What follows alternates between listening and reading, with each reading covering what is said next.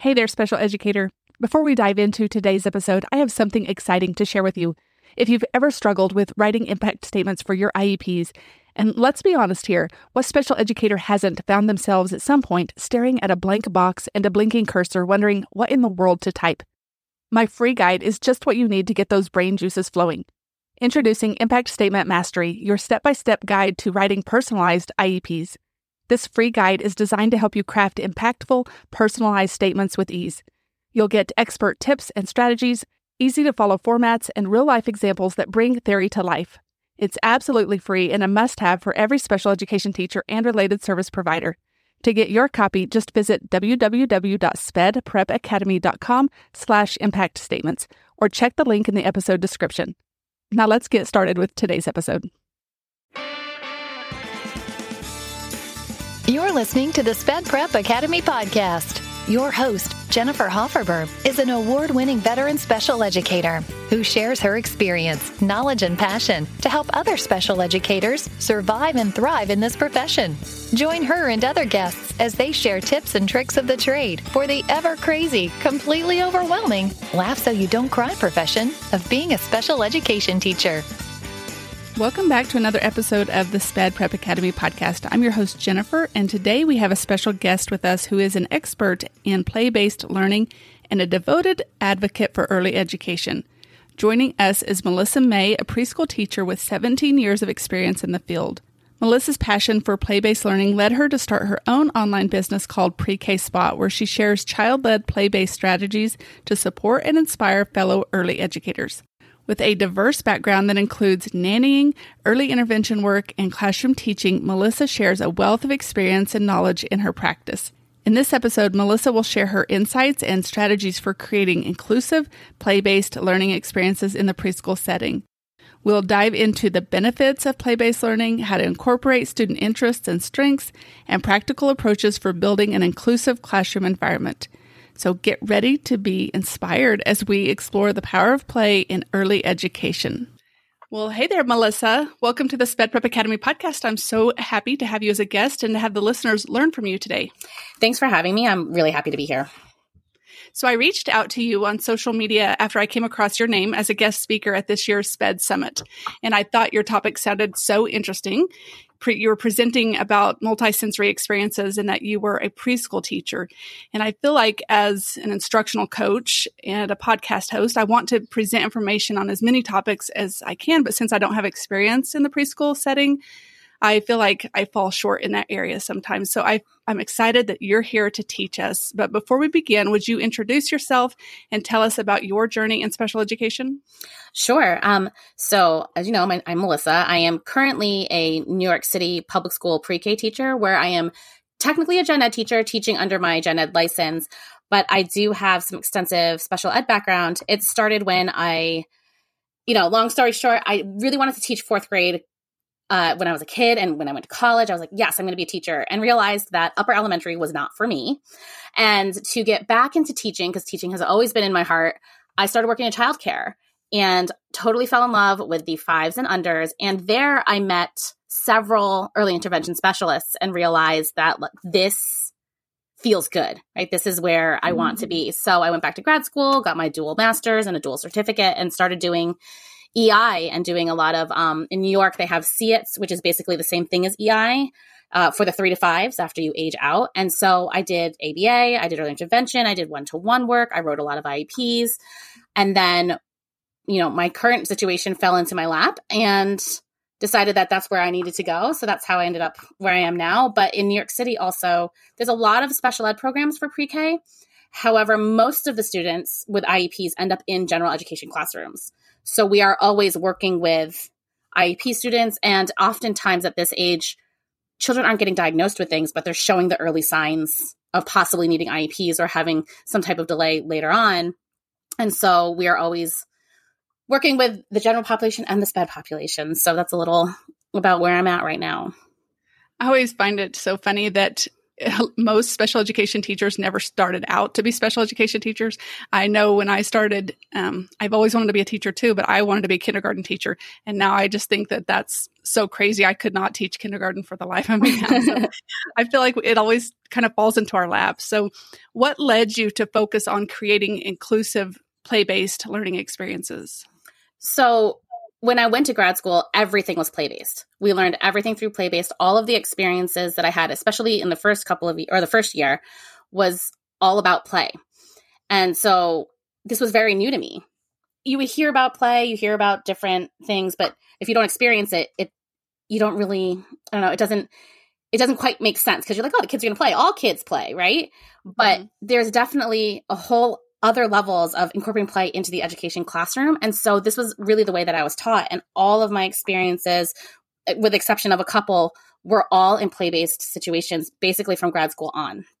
And so it just really clicked for me. It just made a lot of sense. I was like, oh, you know, when you're working with the smaller children and even, you know, kindergarten, first, second grade, um, play just makes a lot of sense. And mm-hmm. so I just started incorporating it into my one to one sessions and it just kind of became a part of my philosophy and now I like try to spread the play based love as much as I possibly can.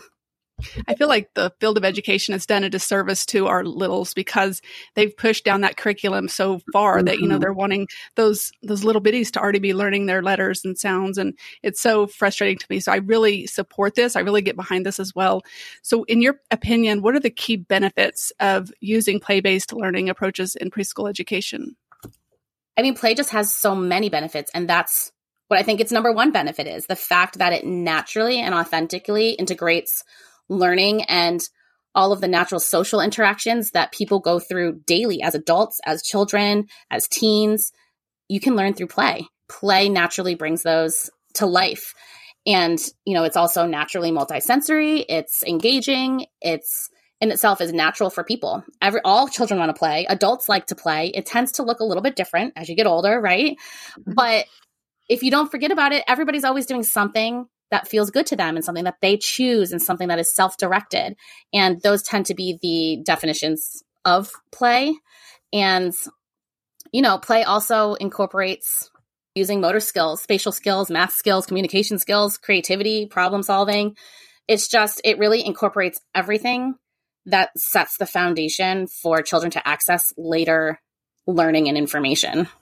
You mentioned as adults that we choose the, the things that we play with. So do you do that for your for your littles as well? Do you incorporate their interests and strengths into their play-based activities? Absolutely. Absolutely. I like to call myself a child-led play-based educator because everything that we do is based off of the children. We do interest studies. We don't do anything in the beginning of the year we just sit and observe and let the kids naturally play with um, whatever is in the classroom has been offered to them and kind of see where they take it if they're talking about cats a lot, maybe we'll study cats. Or if they're talking about dinosaurs a lot, maybe we'll study dinosaurs. So, absolutely. And even in our playtime, the children are allowed to choose whatever they want, whenever they want, and pretty much however they want. That's great. So, how do you ensure? You said that you a lot of the students that you work with are in inclusion classes. Is that correct? Yeah, it's not technically, but absolutely because they they are placed in our classroom because they might not have anywhere else to go. Okay, so how do you ensure that your classroom environment is inclusive and accessible for all students with diverse needs? You know, you might have a student in a wheelchair, you might mm-hmm. have um, a blind student, but how do you how do you include everyone? Sure. I mean, we I try to set up an inclusive classroom no matter what, um, because all children are so different and develop so differently, especially within the age range of three to five. You know, the student, students entering my classrooms, uh, if they have a fall birthday, they're three. Um, and then they start turning five in January. So we are, we already have a pretty wide age range. And so I set it up with this play mindset, uh, which usually means a lot of flexibility, a lot of openness, a lot of accessibility. You know, as I mentioned, we're happy to let children grab whatever they want, move things around if necessary. So if there's an accommodation that needs to happen for a certain student, then we make that accommodation. And you know the children are able to get anything they want at any time so it's already set up for anybody who needs to do what they need to do to be able to do it right if they need to ask there's not much they need to ask for but i teach them if there's something else that they need they can just ask for it and we'll either get it or make it happen um you know we just teach into there are routines and there's a few boundaries. It sounds like it's total chaos and total freedom, but it is. But there are definitely some boundaries and routines, and those are the structures and the roots. So you know, children can grab onto those if necessary, right? Because right. you know, freedom of play can be pretty overwhelming sometimes. Yeah, I think structure and routines are so important to teach at the earliest levels. So definitely, you have to have some type of guidelines in place when you're just, in, you know, or it could be just a free for all where you know there's a lot or there's too much going on. So your presentation at the SPED Summit um, talked specifically about multisensory experiences. And so, what are some of those experiences that you implement into your preschool classroom? And then, can you provide some examples that of activities or materials that promote engagement and learning through the multiple senses? Sure. I am always setting up the room to be a sensory smart classroom. I want to make sure that students are always accessing whatever their input or possibly output that they need to do. We incorporate a lot of multisensory experiences by just being play based, but more specifically, we have, you know, co- like a cozy corner. A lot of people have cozy corners in their room, but I have like multiple cozy corners and they're all kind of a little bit different. One is more enclosed or one is more soft. One has some accessibility to some sensory tools like breathing cards or emotion cards or sensory bottles or um, some fidgets or things like that you know, I want to make sure that the children have space to get under things or in things or on top of things. We have a Pikler triangle in our room at all times so kids can climb and slide. And we make sure that we have incorporated into the routines and the culture of the classroom, you know, the ability to take a break. We're fortunate enough in our school to have space. So, you know, we have whole separate classrooms that can be used as a space for a child to you know, have big body play or have, you know, a tantrum and safely throw things or move things about. Or on the opposite end, the classroom can be used as a quiet space where there's nobody else in the room. Mm-hmm. So we have a lot of those tools available to us. We also, you know, we push out into the hallway. We don't just stay confined to our classroom. We use the hallway. We always have tape on the floor for obstacles. The children know that they can pick exercise cards to self regulate or even preventatively self regulate. We have uh, you know, sit and spins. We have rockers. We have, um, you know, all kinds of like tents and the ladders and the all the all the possible things that children could need to, you know, have these different experiences. Um, you know, along with all of the regular sort of play things like a sensory table, sensory bins. Um, you know, the kids can get their hands in paint. We have a lot of loose parts which are really textured, which is amazing. They can be smooth, hard, soft. Um, and there's just so much space for movement in my room. Um, morning meeting times, the kids are never sitting for more than five minutes before they're up and moving or doing something where their body is either crossing midline or reaching up high or um, jumping or spinning, whatever they may possibly need. And we also don't really confine the children to. I try not to have everything's open open ended, right? So even in our like dramatic play area, they have hollow blocks and they have fabric and scarves. You know, so it's not like just a kitchen. It's could be anything, could be anything that they want. And so they're just always moving about. And then I feel like the freedom to choose in itself is giving them input or taking away possible issues like transitions or um, you know only having one item of things we try to really make sure that the children just have access which just naturally provides all of those sort of sensory moments during the day so you aren't scheduling like the kids will go to this center and then these kids will go to a different center. They're just having open play all the time. Pretty much, yes. We definitely do not schedule them. You know, a structure that could be put into place is making a choice beforehand, um, or like, you know, planning out a choice or things like that. Um, but for the most part, it starts out very open, and then anything that needs to change according to the students can can be put into place. Well, we talked about meeting the needs of diverse students, but sometimes a lot of kids have trouble with those sensory processing challenges as well. So, can you share some strategies or adaptations that you use to support these kids? So, yeah, we really start to add in the structures, right? We do a lot of observing. We're always trying to get to know our students the best that we can get to know them. We do a lot of parent communication in the beginning to help understand anything that happens at home that we can possibly incorporate in the classroom and vice versa. And so if a child needs to make a plan, we make a plan. If a child needs a picture schedule to unpack, give them a picture schedule to unpack. Um, if you know, we have headphones available, we have different seating available, we have a lot of things. We're very fortunate to have a lot of things available to the students that I've made sure that I have in my classroom so that anybody that needs any type of structure or any type of quiet space or just like I've said before, anything they need, I try to make sure that I have available so that I can give it to them when they need it. I just make sure I tell my kids that I'm here to help them figure that out. Right. Because with the little kids, it's often monkey see, monkey do. So if somebody gets a set of headphones before I know it, I have like eight kids with headphones, which with headphones is not a huge deal, but we make sure that we really understand that they're being used appropriately, right? So if somebody has the drum out mm-hmm. and it's really loud, yes, you need headphones. But if it's pretty quiet in the room, you probably don't. Um, and we really help them understand that my job at teacher school was to learn how to recognize these things in children and in their development and that will help you give you what you need which may be something different from what somebody else needs. Um, so we build that into the community so that when i do offer these structures to students who may have you know say sensory processing if they need to step out more often or if we need to have them always having a necklace or something like that it's not singling any one person out because nobody really cares it's just part of the tools that everybody gets if everybody needs it. Right. Well, you've mentioned a few challenges that you've kind of come up against. Are there any other specific challenges that you've uncovered while implementing this, and how did you address those challenges? So, really, it's kind of the same process, just observing and getting to know the kids. So, for example, my class in 21 22, so not last year, the year before, was really affected by the pandemic.